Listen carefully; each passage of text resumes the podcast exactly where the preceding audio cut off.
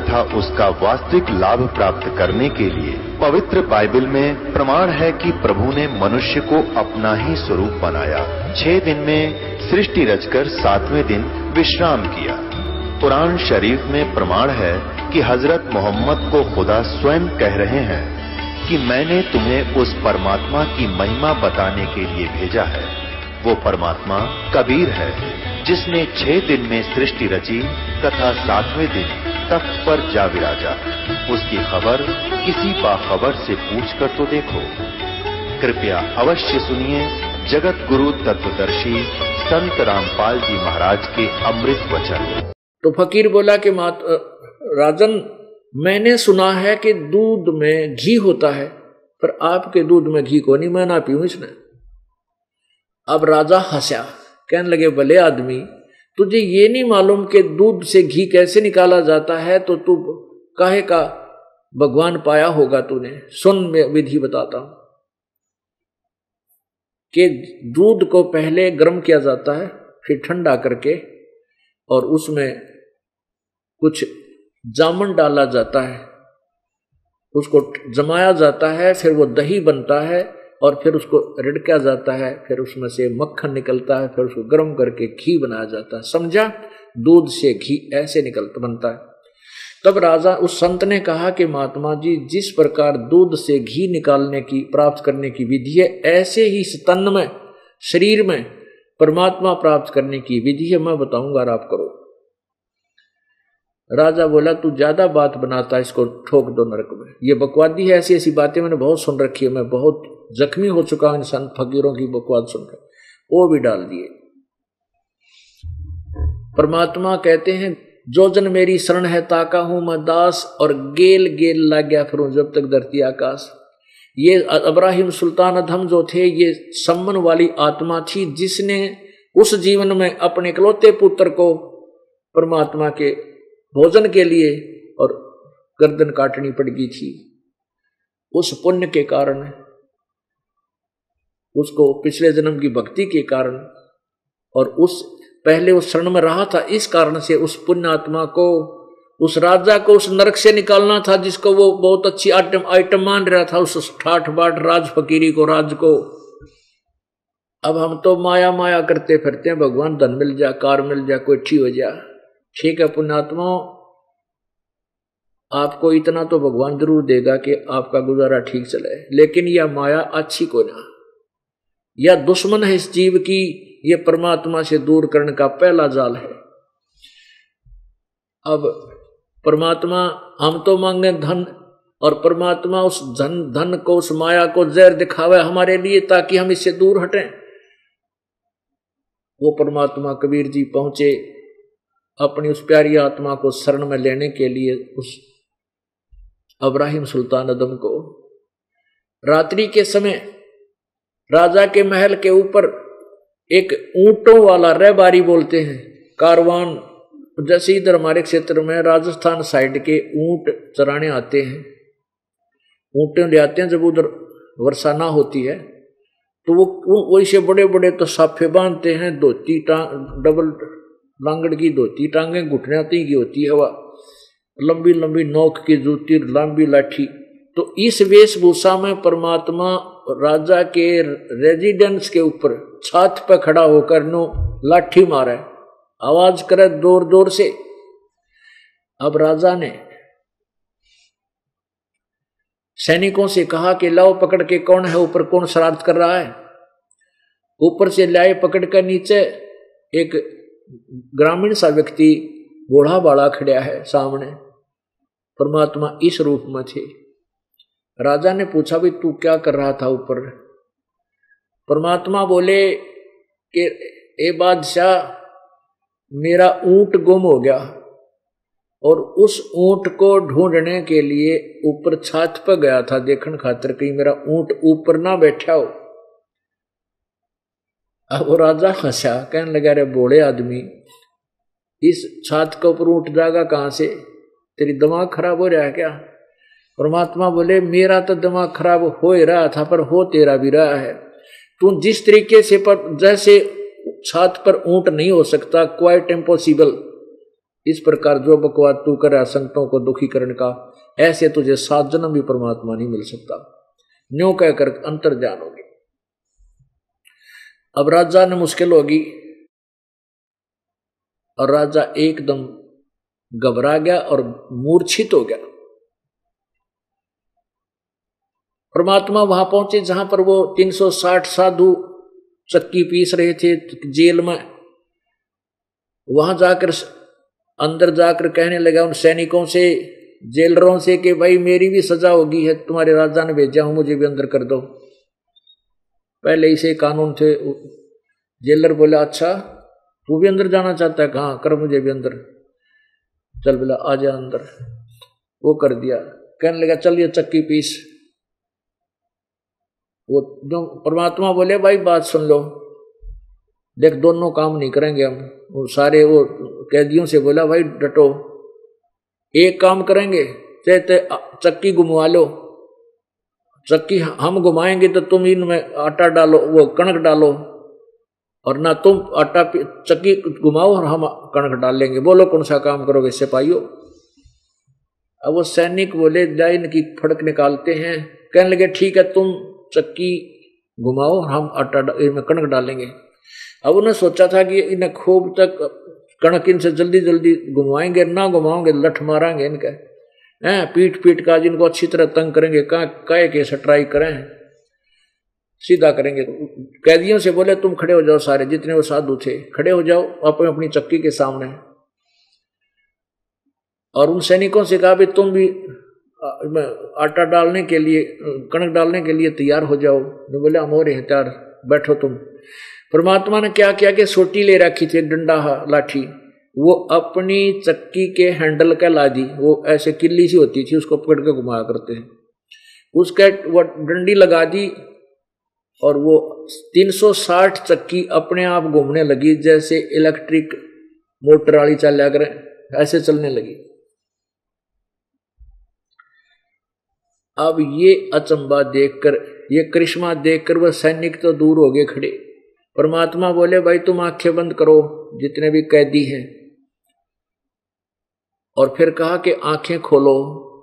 जो ही आँखें खोली तो वो जेल से बाहर खड़े सारे और परमात्मा भी साथ थोड़ी सी दूरी पर।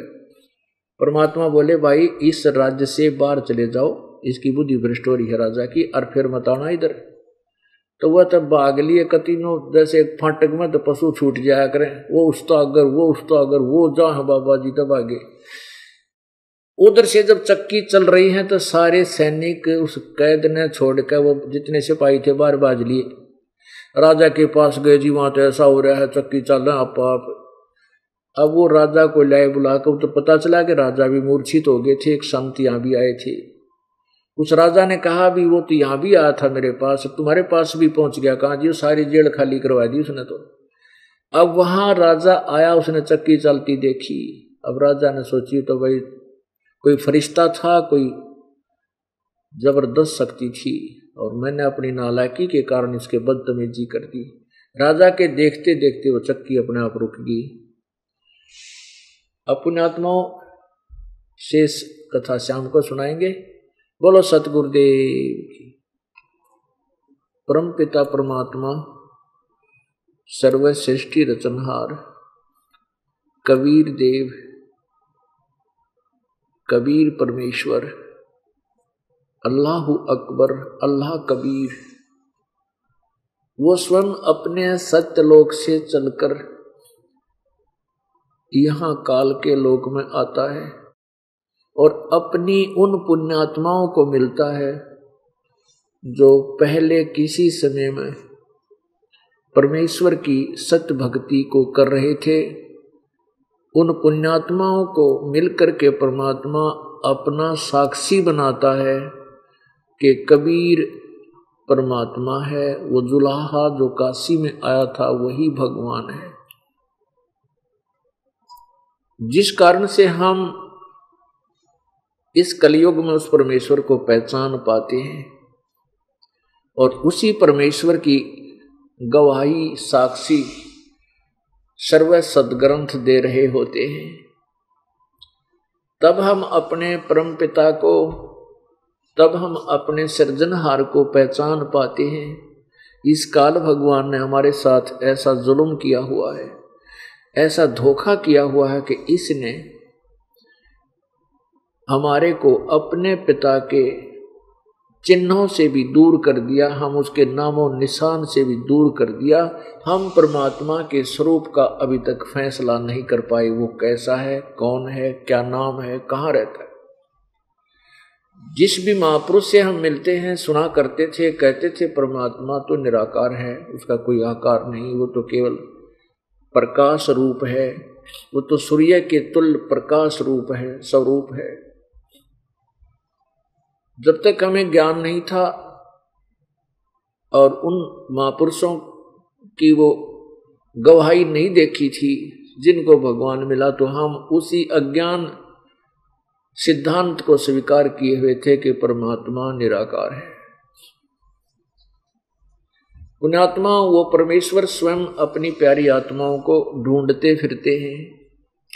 वो परमेश्वर अपने उस तत्व ज्ञान में, अपनी अमृतवाणी में स्वयं बता रहे हैं कि गोता मारू स्वर्ग में जा बैठू पाताल और कह कबीर में ढूंढता फिरूं अपने हीरे मोती लाल। उसी दृष्टिकोण से परमात्मा अपने उसी नियम अनुसार के, जो जन मेरी शरण है, ताका हूँ मैं दास और गेल गेल ला गया फिर वो, जब तक धरती आकाश। जैसा कि आप सुबह के सत्संग में सुन रहे थे, अब्राहिम सुल्तान अधम की कहानी, वो कथा। उसमें अब्राहिम अधम सुल्तान कौन थे? ये सम्मन नाम के एक भगत थे। इन्होंने अपने पुत्र की कुर्बानी दे दी थी। किन्हीं सरकमस्टांस के कारण कोई ऐसी सतिथि बन गई थी कि अपने परमात्मा, अपने गुरुदेव की इज़्ज़त की, अपने गुरुदेव की बेजती न होने देने के कारण अपने बेटे की गर्दन काट दी थी कि कोई मेरे बेटे को पहचान ना ले और जिस कारण से गुरुदेव पर कोई आपत्ति ना आ जाए। तो कबीर परमेश्वर जी ने उस बच्चे को जीवित कर दिया था। वो लड़का सेव नाम था, लड़के की माता का नाम नेकी था। तीनों प्राणी परमात्मा के भक्त थे। नेकी और सेव दोनों पार हो गए। सम्मन के मन में कुछ त्रुटि रह गई थी, जिस कारण से वो पार नहीं हुआ। तो उस परमात्मा के संग रहने से, परमात्मा की सत भक्ति करने से, उसको नेक्स्ट जीवन मनुष्य का मिला और नौ नौ शेरवा शहर का, नौ शेर खान नाम का बादशाह बना, राजा बना। वहाँ भी परमात्मा उनको मिले, फिर भी वो पार होने की नीयत नहीं रखता था। उसका वो जीवन समाप्त हुआ, अगले नेक्स्ट जीवन में वो अब्राहिम सुल्तान अधम नाम का बलक बुख बलक शहर का वो राजा बना। उसकी कथा आप सुन रहे हो कि परमात्मा एक ऊंटों वाले का, ऊँट चराने वाले का एक रहबारी अर्थात कारवां का रूप बनाकर राजा के महल के ऊपर, छत के ऊपर खड़ा होकर के अब्राहिम सुल्तान के रेजिडेंस के ऊपर, जहाँ उसका निवास स्थान था, उसकी छत पर ऐसे लाठी के, लठी के, लाठी के साथ शोर करने लगा था। राजा की आँखें खुल गई थी, नींद भंग हो गई थी। उसने अपने सैनिकों के द्वारा परमात्मा को अरेस्ट करवाया। तब परमात्मा से कहा था कि, तू कौन है बोले आदमी? कहाँ चढ़ा हुआ था? छत पर किस लिए गया था? तब परमेश्वर ने कहा था, उस रहबारी अर्थात कारवा के रूप में, भाई जी, मेरा एक ऊँट गुम हो गया। उस ऊँट को तेरे महल की छत पर ढूंढ रहा हूँ। राजा ने कहा था अरे बोले आदमी, ऊँट और छत पर कैसे जा सकता है? क्वाइट इम्पॉसिबल कभी नहीं हो सकता कहीं बाहर जंगल में ढूंढ उसको जा करके। तब परमात्मा ने कहा कि जिस परमात्मा की तू खोज में है और जिस आधार जिस तरह से आप खोज रहे हो परमात्मा को पाना चाहते हो उस तरीके से परमात्मा की प्राप्ति इतना ही इम्पॉसिबल है, असंभव है, जितना छात के ऊपर ऊँट का होना। यूँ कहकर परमात्मा अंतर ध्यान हो गए राजा अचेत हो गया। कुछ देर के बाद वो जब होश में आया तो बहुत ही चिंतित था, घबराया हुआ था। रानी ने जो उनकी मुख्य रानी थी, उन हज़ारों रानियों में से जो मुख्य रानी थी, उसने किसी अपने गुरु पीर को बुलाया। सारी कहानी बताई कि इनको पता नहीं के दिखाई दिया एकदम आगे से वो अदृश्य हो गया। उस गुरु पीर ने जंतर मंत्र करने वाले ने राजा के यहाँ एक धागा बाँध दिया और कहा कि अब ये कोई भूत प्रेत था, अब नहीं आएगा। कुछ दिनों के बाद परमेश्वर कबीर जी, वही अल्लाह अकबर, एक अतिथि का रूप बनाकर, एक मुसाफिर का रूप बना करके और राजा के रेजिडेंस में, शाम के समय, राजा के महल में पहुँच गया। आगे राजा बैठा था, और भी सैनिक खड़े थे। परमात्मा को वो प्रारंभ के जो सैनिक थे जो, वो नहीं देख सके, उनको दिखाई नहीं दिए, और वहाँ राजा के निकट जाकर के परमात्मा दृष्टिगोचर हो गए। अब्राहिम सुल्तान अधम ने पूछा कि भाई, तू कहाँ आ गया? यहाँ किस लिए आ गया तू? तो परमात्मा ने कहा कि भाई साहब, मैं रस्ते चलता एक मुसाफिर हूँ मैंने आगे जाना था, रात्रि होगी है, मैं आज की रात तेरी धर्मशाला में, इस सराय में रात काटना चाहूँ हूँ, चाहता हूँ रात्रि यहाँ बिताना चाहता हूँ, और मुझे एक कमरा किराए पर दे दे, और उसका किराया बता दे एक रात का। अब वो अब्राहिम सुल्तान बादशाह ने सोची, बोला आदमी है कति इसको पता नहीं, कहने लगा भगत, कहने लगा, ए मुसाफिर, ये राजा का महल है, ये सराय नहीं है। आपको गलत आगे हो, आप जाओ धर्मशाला में चले जाओ। तब परमेश्वर ने कहा कि, भाई, एक बात बता, तेरे से पहले इस महल में कौन था? अब राजा कहने लगा, इस, मेरे से पहले मेरे पूर्वज थे इसमें। मेरे माता पिता दादा दादी नाना नानी यानी जैसे उनकी। परमात्मा बोले वो कहाँ गए भाई? तो राजा कहने लगा वो तो अल्लाह खुदा को प्यारे हुए। परमात्मा परमेश्वर कबीर देव जी कबीर जी कहने लगे तू कितने दिन रहेगा भाई इस सर, इस सराय में? आप कितने दिन रहोगे इस महल में? क्या तू नहीं जाएगा? भले आदमी जिस तरह तेरे माता पिता मर गए, वो चला गया सरा सराहना छोड़ के इस तू तू भी चला जाएगा। वो तेरे बाप दादा पड़ पीढ़ी वह भी बसा बसे सरा में गिदी मैंने इसलिए ये मैल ऐसे ही तू चला जाई, इसलिए मैंने यह मैल सरा बताई। इतना कहते ही वो अंतर ध्यान हो गया, परमात्मा अदृश्य हो गई। अब्राहिम सुल्तान बैठा बैठा कांपने लग गया। एक तो वो डर के आदमी सामने से एकदम दिखाई नहीं देवे, कलेजा फट गया।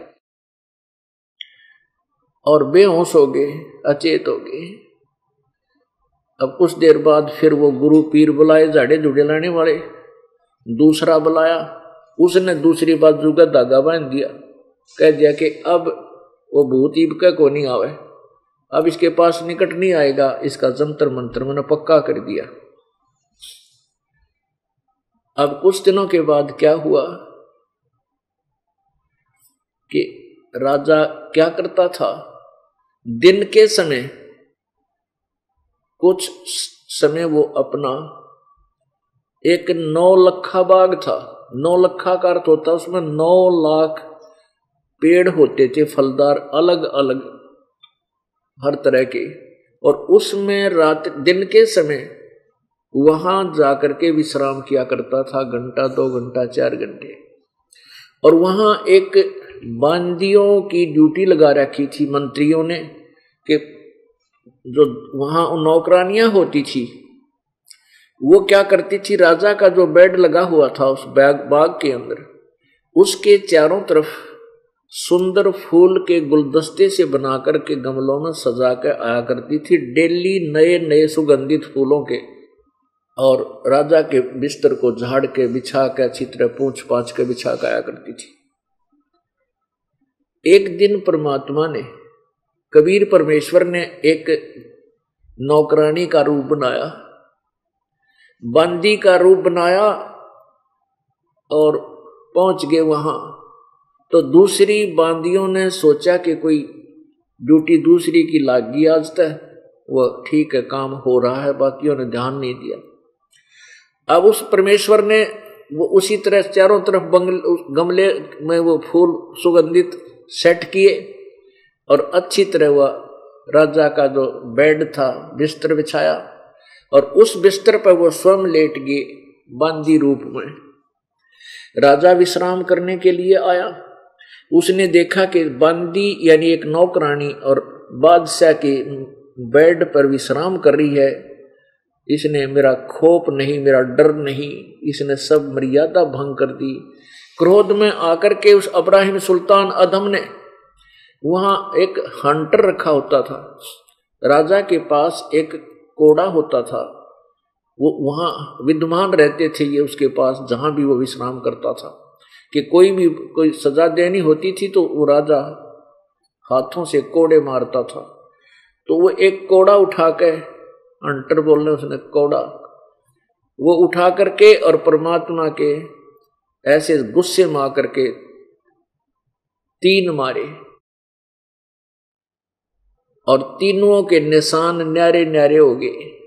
भिन्न भिन्न निशान शरीर पर परमात्मा के पर हो गए।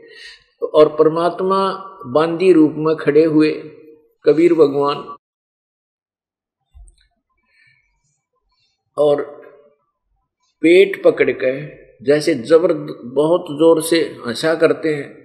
पहले तो एक बार रोए, रोने का बहाना किया और फिर इतना ज़ोर से हंसे, हँसते हँसते लोटपोट हो गए। यानी जैसे लेट जाते, ऐसे हो गए। और फिर खड़े हुए तो राजा ने उसकी बाह पकड़ ली, बाजू पकड़ ली, बांदी रूप में, परमात्मा की, उस लड़की रूप में। और कहने लगा, बांदी, तू हंस क्यों रही है? तू हंस क्यों रही है? मेरे कोड़े लगने के बाद तो इतना तगड़ा था वो राजा। कहने लगे, ये कोड़ा मैं जब घोड़े का मार दूँ तो घोड़ा लौट जा, गिर जा। और तेरे मन तीन मार दिए तो फिर भी हंस रही है। कारण बता, क्या कारण है? तब परमात्मा बोले कि मैं तो एक घड़ी सेजा सोई और ताते मेरा ये हाल होई। परमात्मा क्या बता रहे हैं, कबीर भगवान? बंदी रूप में मैं तो एक घड़ी इन सेजा सोई और ताते मेरा ये हाल होई और जो सोए दिवस और राता, उनका के हाल विदाता मैं तो त्रीस गंदी सेज पर एक घड़ी सोई लेटी हूँ और एक घड़ी की सजा मुझे तीन कोरडे मिल गए। मैं न्यू हंस रही हूँ, बेटा, तेरी गेल के बनेगी, तेरे कितने कोड़े लगेंगे। न्यू कहकर वो एकदम हाथ छुटवा के और अंतर ध्यान हो गए। राजा बेहोश हो गया वहीं पर। और उस दिन दो घंटे में सचेत हुआ और कति दिल टूट गया, उसका किया तो बहुत बात बिगड़ गई भाई। ना किसी तक बोल रहे ना बतलावे, ना कोई राजकाज में रुचि रही। रानी चिंतित हुई कि ये तो बैराग लेगा तुम्हें छोड़कर जाएगा, यह चिंता होती है पत्नियों को कि ये तो राम नाम पे कुछ ज़्यादा ही चर्चा करने लग गया कदे हमने छोड़ ना जावे। वो चिंतित होगी, उन्होंने फिर और जंतर मंत्र करने वाले दूर दूर से मंत्रियों से बुलाए, उन्होंने एक गले में गंडा बाँध दिया तागा। अब वो राजा बहुत मायूस रहने लगा, क्या तो बहुत बूढ़ी बात बनेगी, भाई, ठीक। अब ये कोई क्या शक्ति है? ये कोई पीर है? ये क्यों मेरे साथ पड़ा हुआ है? और बात इसी काटे की कह है कि कई दिन तो दिल में छेद बन जाता है। तो उसने सोचा, अब क्या विकल्प भी कुछ नहीं सामने नज़र आ रहा? कुछ दिनों के बाद वो राजा को रानियाँ, मंत्रियों से कह करके कोई ऐसे ही बातों बुतों में लगा के तो रानियों ने कहा मंत्रियों से कि आप राजा को बाहर जंगल में सैर सपट्टे को ले जाओ। कई दिन पिकनिक मनवा, मना के आओ। अब कुछ दिनों के बाद फिर मंत्रियों ने कहा कि राजन, पिकनिक मनाने चलते हैं। शिकार खेलने जाया करते हैं राजा लोग, शिकार।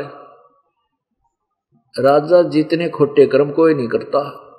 पुराने समय में वर्तमान में तो वैसे बिना गिनती के पाप कर देते हैं राजा लोग, क्योंकि एक ऐसी व्यवस्था बन गई है राजनीति, वोट का राज ऐसा हो गया है, इसमें तो नरे पाप पर पाप करे है।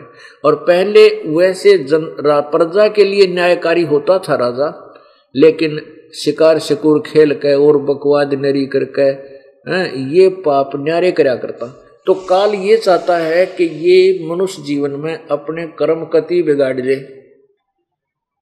केवल कबीर परमात्मा आकर के हमारे शुभ कर्मों को बनवाता है, हमारे अच्छे संस्कार तैयार करवाता है, शास्त्र अनुकूल साधना बता के तो मंत्रियों की उस सलाह को के शिकार खेलने चलते हैं, राजा ने स्वीकार कर लिया, चले गए। वहाँ पड़ाव ला दिया एक हफ़्ते के लिए, यानी सात दिन के लिए वो प्रोग्राम बना के गई। शाम के समय वहाँ पहुँचे, सुबह राजा भी और सभी सैनिक साथ थे, सौ पचास साठ जितने मंत्री थे। वो सभी शिकार के लिए जंगल में प्रवेश कर गए अपने पड़ाव को छोड़कर। सारा दिन बीत गया, रात दिन के दो, बारह एक बज गया, यानी दोपहर हो गई।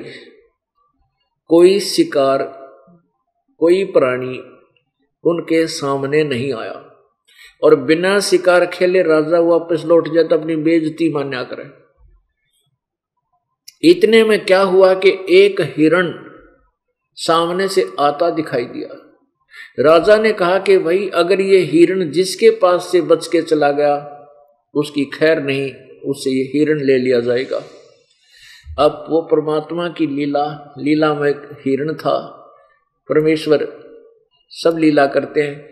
वो हिरण दौड़ता दौड़ता आया, उनके तीरों से बचता बचाता और राजा के घोड़े के नीचे के निकलकर आगे स्पीड खींच दी भाग लिया। अब राजा राजा शर्मिंदा हो गया कि किसको कहूँ कि लाओ पकड़ के? उसने स्वयं ही घोड़े को तेज दौड़ा दिया उस हिरण के पीछे। वो मृग इतनी स्पीड से भाग रहा है, राजा भी घोड़े को दौड़ाता जा रहा लगभग बीस मील जंगल में गहरा घुस गया। और वहाँ जाकर के वो हिरण दिखाई ना दिया, वो कितना इधर उधर हो गया उसने सोचा तो कहीं छुप गया। हिरण तो छोड़ दिया, उधर क्या हुआ कि इतनी ज़बरदस्त प्यास लगाई, घोड़े को भी प्यास लगाई, मुँह में झाग आगे इधर उधर देखा कहीं आसपास पानी का नासो, नामो निशान नहीं, कहीं जल नहीं, कोई सरोवर नहीं। और उधर से भूख लग रही, ज़बरदस्त और प्यास लगाई अब राजा को लगा कि आज तेरा अंतिम दिन है। यदि आध घंटे जल नहीं मिला तो प्राण यहीं छूट जाएँगे। इतनी दुर्दशा होगी। उस दयालु परमेश्वर ने कैसी कृपा की? अब काल तो चाह था यू मर गया ये तो कदे तत्वदर्शी संत की शरण में चला ना जा इसका पीछा छूट गया। परमात्मा रक्षा करता है। उसी समय परमेश्वर ने क्या किया? उसी रास्ते में एक सुंदर वाटिका बनाई। उसमें सुंदर वृक्ष थे, बढ़िया फलदार वृक्ष, सेब, संतरे, काजू केड़े यानी खूब अच्छे उसमें फलदार वृक्ष लगे हुए, आम के पेड़, और एक तालाब बना हुआ, सुंदर जल का। और एक झोंपड़ी डली डाल करके परमात्मा जैसे वहाँ कोई फकीर रूप में, साधु रूप में रह रहे हों। और परमेश्वर ने तीन कुत्ते, बढ़िया वाले, बहुत सुंदर कुत्ते, और तीन बेलों से बांधकर खुट्टी गाड़ कर तीन बेलों से वह कुत्ते बाँध रखे। और एक कुत्ता बांधने की बेल, चैन व लोहे की संगल एक खाली रखी। अपने पास रखी हुई थी। अब राजा ने देखा कि सामने सुंदर सरोवर है सुंदर एक तालाब है तलैया है और फलदार वृक्ष लगे हैं। अल्लाह का शुक्र किया ये भगवान तेरा बुलाओ ओए होए मेरी तो प्राण बच गए है परमात्मा बड़ी दया करी। घोड़े को जल पिलाया स्वयं जल पिया फिर दे, आ, कुछ आहार किया। आहार करके देखा कि एक फकीर बैठा है एक झोंपड़ी के पास। और तीन कुत्ते वहाँ पर सुंदर बंधे हुए हैं। अब राजा ने सोची, इस महात्मा से दो कुत्ते लेकर चलता हूँ। कि एक रहेगा तीन ना का यू, एक बहुत है इसको। वहाँ फकीर के पास पहुँच गया राजा और कहा बाबा जी ए महात्मा जी, ये दो कुत्ते मुझे दे दे, तू क्या करेगा इन तीनों का? यूँ कहता कहता वहाँ एक पत्थर सा पड़ा था, उसके ऊपर राजा बैठ गया फकीर के सामने।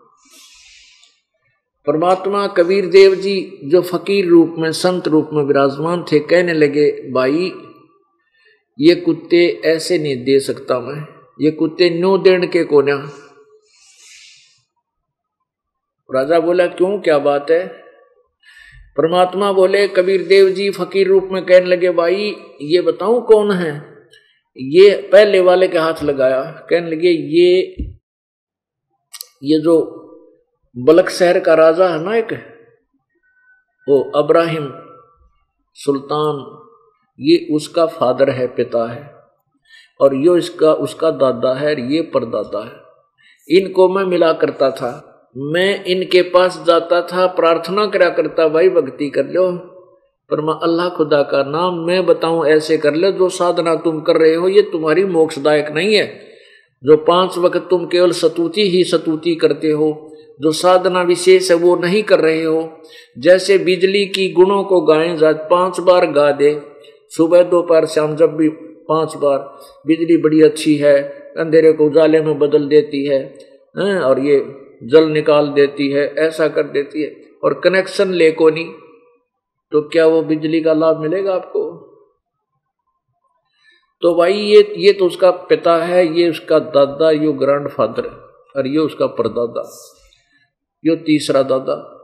और यह साकल बताऊँ, खाली क्यों रखी है? या जो, है, ये ये कहने लगे, ये काजू के, उनके सामने क्या किया कर रखा परमात्मा ने?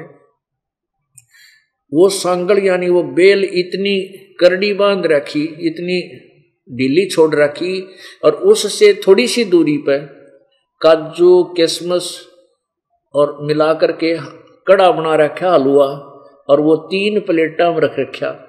और वो उसके तक मुँह कोशिश करते हैं खाने की, लेकिन उससे छह इंच दूर उनके, उनका मुँह रह जाता है।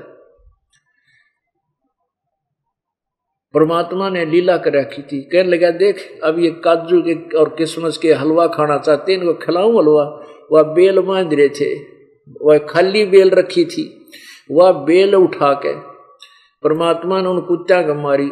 ले, खुआऊ तो काजू के हलवे तिनवा के और वो चलना बरी तरह अब खुआऊँगा तुमने काजू के हलवे जब भक्ति करी को ना, और कहने लगा, यह बेल देख खाली छोड़ रखी है ना, या यो जो बलक बुखारे का बादशाह ना, वो मरेगा निकम्मा। भक्ति करता नहीं, बकवाद करे। और वो कुत्ता बनेगा, उसको इस बेल से बांधूँगा। न्यू कहते ही उस राजा कहते, पसीने आगे कति कलेजा हिल गया, चरणों में गिर गया चकनो एकदम गिर गया। और पकड़ दिए पैर हेमन बख्श दे परवरदिगार, मैं ही उस बलक बुखारे का बादशाह हूँ। परमात्मा बोले तेरे बाप दादा थे भाई इन भी बड़ी बद फैल कमाई ऐसे तू अब तकत बैठकर भूली तेरा मन चढ़ने को सूली इतना जब कहते ही, परमात्मा ने वो सारी लीला समाप्त कर दी, समेट ली अपनी। अब आध घंटे तक वो सोच रहा है कि मैं संत के चरणों में रो रहा हूँ। बुरी तरह रो रहा है रो रो कर वहाँ पर ज़मीन गिल्ली कर दी। मेरा क्या होगा प्रभु, मुझे बख्श दो परवरदिगार। जब उठा तो देखा हुआ ना कोई बाग है, ना कोई तालाब है, ना कोई फकीर ना कूता है। और सौपन भी नहीं, क्योंकि दिन की बात को लोटा देख कि तो लेटा भी को नहीं। अब उसकी तो बोलती बंद होगी कति सांस नहीं आया। यो के बना भगवान, ज़ुबान बंद होगी कति गुंगा हो गया। जैसे आदमी घबरा जाया करे, जैसे कोई आपत्ति भयंकर आ जाती है। बैठ के घोड़े पे वहाँ आ गया जहाँ उसके अन्य सैनिक मंत्री उनकी खोज में इधर उधर घूम रहे थे। वो फिर उनको देखते ही राजा को पड़ाव की तरफ़ चल पड़े। राजा ने संकेत किया, चलो। मुँह से बोला, नहीं, संकेत समझिए कि उठाओ साजबाज बैक बैक टू पवलियन अपने वापस घर को चलो। अब अगले दिन आ लिए वो तो रानियों ने पूछा। राजा नहीं बोल रहा किसी से, जाकर के अपने कमरे में बैठ गया। दरवाज़ा बंद कर लिया। रानियों ने मंत्रियों से पूछा कि क्या बात होगी, तुम तो एक हफ़्ते के लिए गए थे, आज तो तीसरे दिन आ गए। मंत्रियों ने सारी कहानी बताई कि हमने नहीं पता। ऐसे ऐसे एक मृग के हिरण के पीछे ये दौड़कर चले गए थे, हम इनको ढूंढते रहिए, हमें नहीं मिले ये। और वापस आए तिर की ये दशा थी, ना जाने जिनके साथ के घटना घटी, ये बोल भी नहीं रही, हमारे से बोले नहीं। अब रानियाँ उस कमरे में प्रवेश हुई, दो दो, चार समझदार सी जो मुख्य रानी रानी थी और साथ में मंत्री। रानियाँ कहने लगी, राजन, आप तो ऐसे डर जाते हो जैसे बालक डरा करते हैं, जैसे औरतें घबराती हैं, भूत देखा था, वामन ऐसे देखा था। आप तो राजा हो, क्षत्रिय हो, फलान हो, पता नहीं के के गुण गाए। इतने में क्या हुआ? देख परमात्मा कैसे जड़ निकालता है इस आत्मा, इस जीवात्मा की इस नरक से, जिसको यो अच्छी वस्तु समझता है, राजपाट और धन को। एक एक कुत्ता आया। उस कुत्ते के सिर में जख्म था, जख्म में जीव चल रहे थे, कीड़े पड़े हुए थे। उन रानियों, उन राजाओं के सामने आकर के वह मंत्री खड़े, रानी खड़ी। वो कुत्ता बोलने लगा, कहने लगा, अब्राहिम, मैं उस शहर का राजा था और जैसे मैंने कर्म किए और मैं उस उस राजा के साथ युद्ध में मारा गया था, उस बात से वो अब्राहिम सुल्तान अधम परिचित था। कहने लगा, मैंने जितने कुक्रम किए थे, आज देख भोगने पड़ रहे हैं भाई, कोई नहीं मेरे साथ गया। ये कीड़े पड़ रहे हैं मेरे कुक्रमों के। और तेरे पीछे, तेरे ऊपर मेर है, परमात्मा की जय। अपनी जान बचाई जाए तो बचा लिए। यूँ कहकर के वो कुत्ता वापस स्पीड से भाग गया। अब वो कहने लगा, देख लो, मुझे कह रहे थे कि तू ऐसे हो, वैसे ही, आप वैसे ही कह देते हो, ऐसा कुछ नहीं होता। ये तुम्हारे सामने क्या हुआ? और उन सबको कह दिया, तुम निकलो इस कमरे से बाहर हो जाओ। रानी रूणी सारी बाहर कर दी, अंदर से कुंडा ला लिया, रोया, खूब छक गए। रात्रि के समय ऊपर से पीछे रस्सा डाल के, पछी पीछे से उतर के केवल पैरों में दो जूते, उसकी सबसे कम कीमत की जूती थी, जूते थे। जो एक की कीमत सवा लाख रुपए इतने रतन हीरे जुड़े हुए थे। सोना। ए, वो सबसे कम कीमती जूते पहने उसने जो ढाई लाख रुपए के थे। वो पहन के और रस्सा पीछे डाल के वो कमंद बोला करते उसको और नीचे उतर के रातों रात केवल एक कंबल एक साल बाँध लिया ऐसे जैसे साल हुआ ना छोटा पहले अच्छे लंबे साल होते थे। वो ऐसे लपेट लिया और कोई कपड़ा तन पर नहीं लिया। राते रात निकल गया, पंद्रह बीस किलोमीटर शहर से दूर भाग गया। अब रास्ते में क्या हुआ कि उसको भूख लगी, पैदल चला नहीं था, राजा था। ज़बरदस्त भूख लगी सुबह सुबह क्या देखा कि एक मालन अपने बाग के सामने बेर लिए बैठी। बेर बेच रही थी। राजा को भूख ज़ोर की लगी हुई थी। राजा ने कहा कि मालिन, मुझे बेर दे, क्या कीमत है बेर की? एक शेर बेर दे दे। मालिन ने कहा कि एक अन्य का एक शेर बेर दूँगी। एक अन्य के, पहले जैसे सोलह अन्य का एक रुपया होता था। तो राजा राजा ने कहा कि एक शेर बेर तोल दे। अब जब उसने शेर बेर तोल दिया तो कहने लगी, पैसे दे। राजा बोला, पैसे मेरे पास नहीं है। ये एक जूती ले ले मेरी। ये जूती ले ले। और इनकी कीमत ढाई लाख. वो कहने लगी, मन ने एक आना दे दे। मन ना बेरा। वो कहने लगा, पैसे तो मेरे पास नहीं है तो बेर भी ना दू। मालन बोली। तो राजा मरण न हो रहा था, उसकी तो जान निकलन हो रही थी भूख में। कहने लगा, ये जूती है मेरे पास। ये रख ले, मैंने शेर बेर दे दे। वो बोली, ना, मन तो आना ला दे। एक आना दे दे। तो वो कहने लगा मेरे पास एक आना नहीं है, आप ये दे दो। तो उसने फट व दोनों जूती अपना काबू कर लिए जूते, और एक शेर तखड़ी से तोल कर उसके जोड़ी में डालन लागी तो वो शेर बेर डालते डालते पलड़े मत तराजू के उस पलड़े मत एक बेर ज़मीन पर गिर गया। अब दोनों का हाथ उस बेर पर गया, मालन का भी और राजा का भी, अब्राहिम का। मालन का मेरा बेर। अब्राहिम का मेरा बेर। दोनों उस बेर पर लड़न लागे जब परमात्मा ना आकर एक थप्पड़ मारा उसके, वो मालन रूप में परमात्मा ही विराजमान थे। तो कहने लगे एक थप्पड़ मारा प्यार से। अब क्या बताना चाहते हैं परमात्मा कि यहाँ ऐसी वृत्ति होगी जीव की? ढाई शेर की पावड़ी, एक पैसे का बेर और देख उस अदम सुल्तान ने कैसे छोड़ी मेर।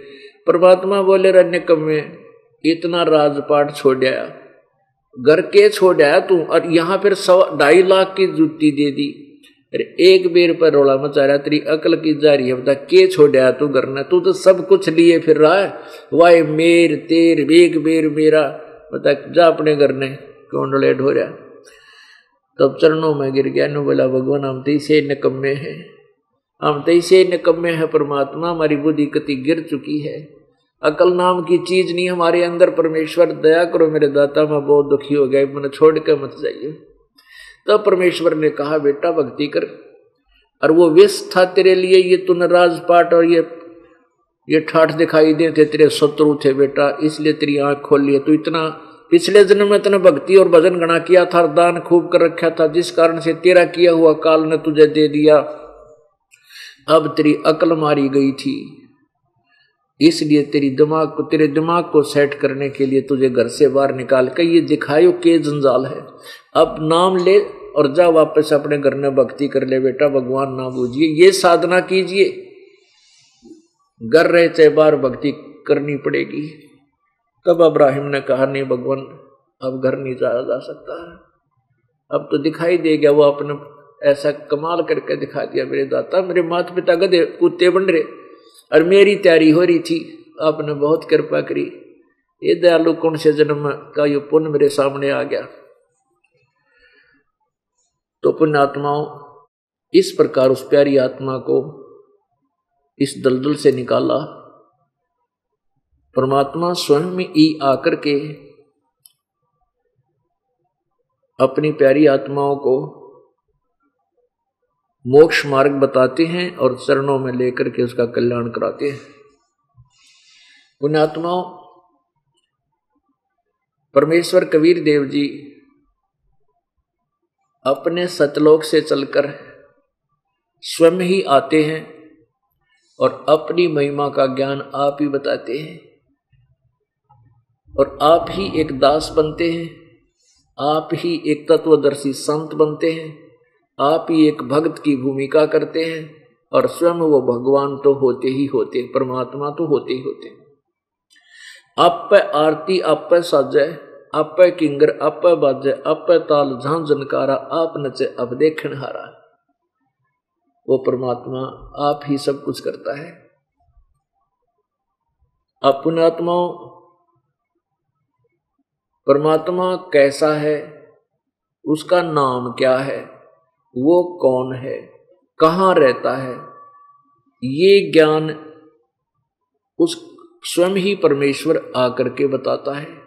और उस परमेश्वर ने अपनी महिमा का ज्ञान पाँच वेद, यहाँ के 21 ब्रह्मांड के परमात्मा, भगवान, इस काल भगवान, ज्योति निरंजन के अंतकरण में, कंप्यूटर में, इसकी आत्मा में फ़ीड कर दिए थे। अब इसने के नाला की करी? चार वेद तो दे दिए जिसमें इसकी महिमा का ज्ञान भी साथ में है। और परमात्मा के विषय में भी जानकारी है, लेकिन उसमें, इन चार वेदों में परमेश्वर के पाने की विधि को ना ज्ञान तो उस परमेश्वर का है, लेकिन उसके पाने की विधि को ना वो मंत्र नहीं है। इसलिए परमेश्वर ने अपनी उस अपनी महिमा की, यानी अपने सचिदानंद घन की वाणी में, अर्थात सवसम वेद में आप पर बता रखा है कि वेद मेरा भेद है।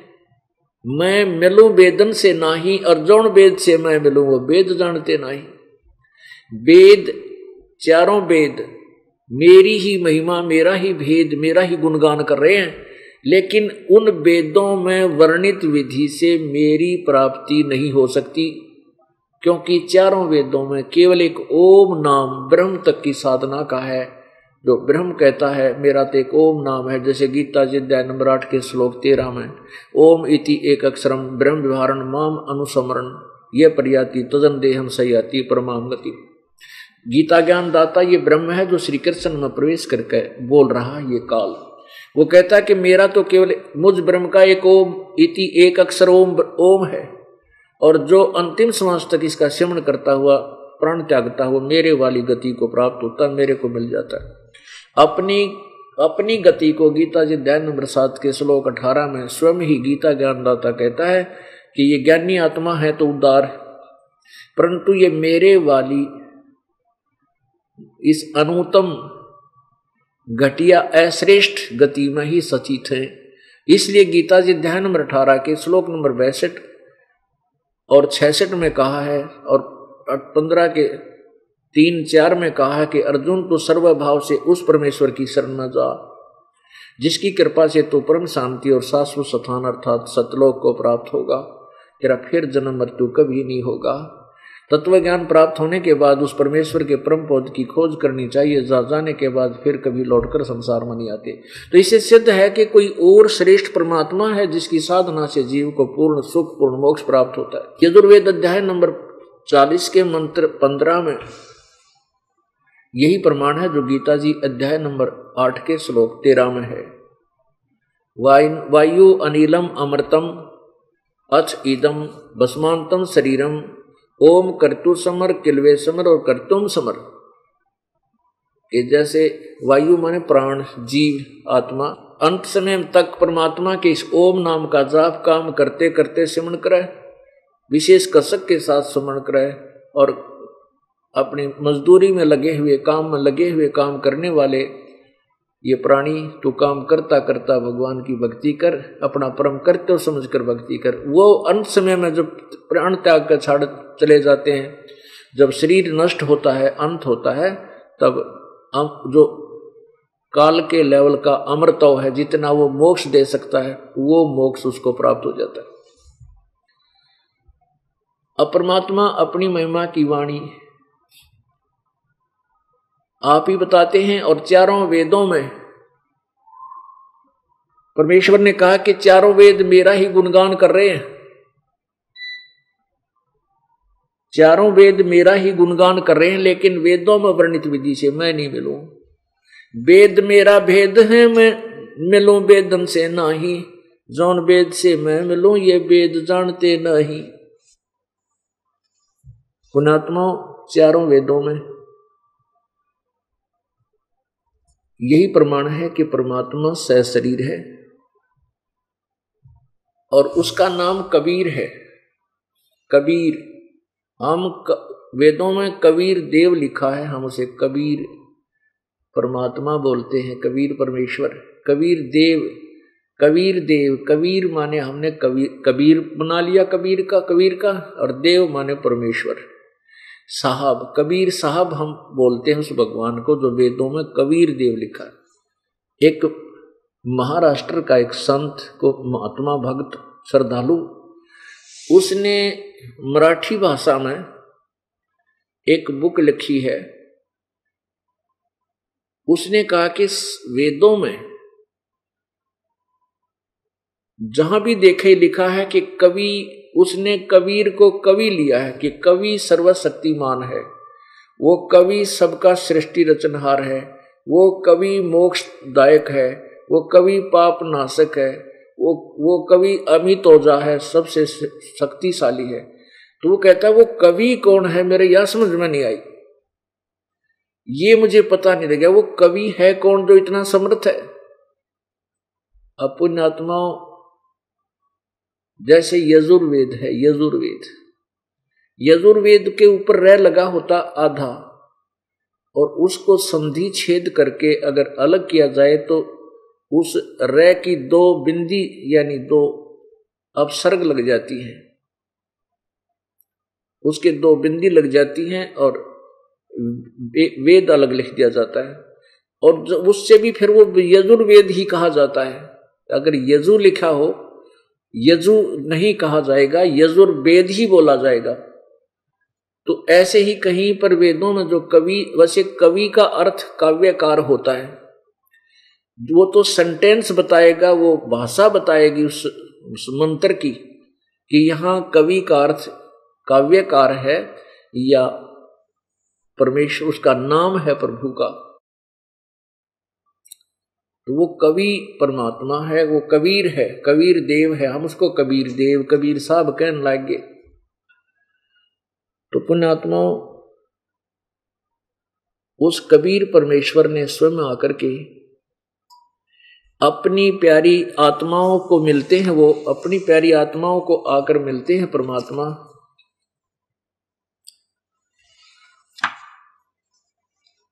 और उन प्यारी आत्माओं को मिलते हैं जो कभी परमेश्वर के चरणों में रही हों। अब कैसे कबीर परमेश्वर किन किन को मिले? आदरणीय धर्मदास साहिब जी को मिले। आदरणीय दादू साहेब जी को मिले। आदरणीय मलुक दास साहिब जी को मिले। आदरणीय नानक साहेब जी को मिले।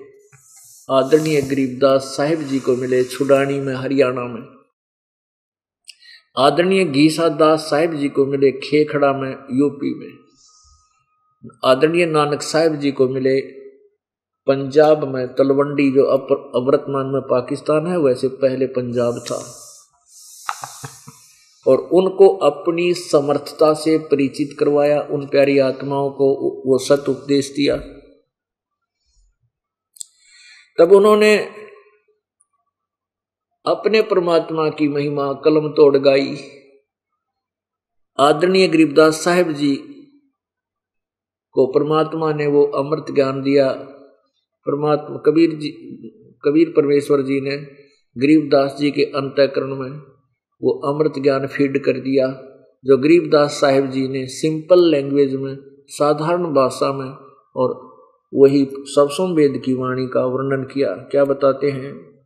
मन माणिक लहर समंदरे, मुरजीवा नग सीपन सायर, वो निर्मल आनंद कंदरे। मन माणिक लहर समंदरे, मुरजीवा नग सीप न सायर, वो निर्मल आनंद कंदरे। भाई मोती मुक्ता दर्शत नाही, यो जग है सब अंदरे मोती मुक्ता दर्शत नाही, ये जग है सब अंदरे दिखत के तनैण चसम इनके, फेरा मोतिया बंदरे।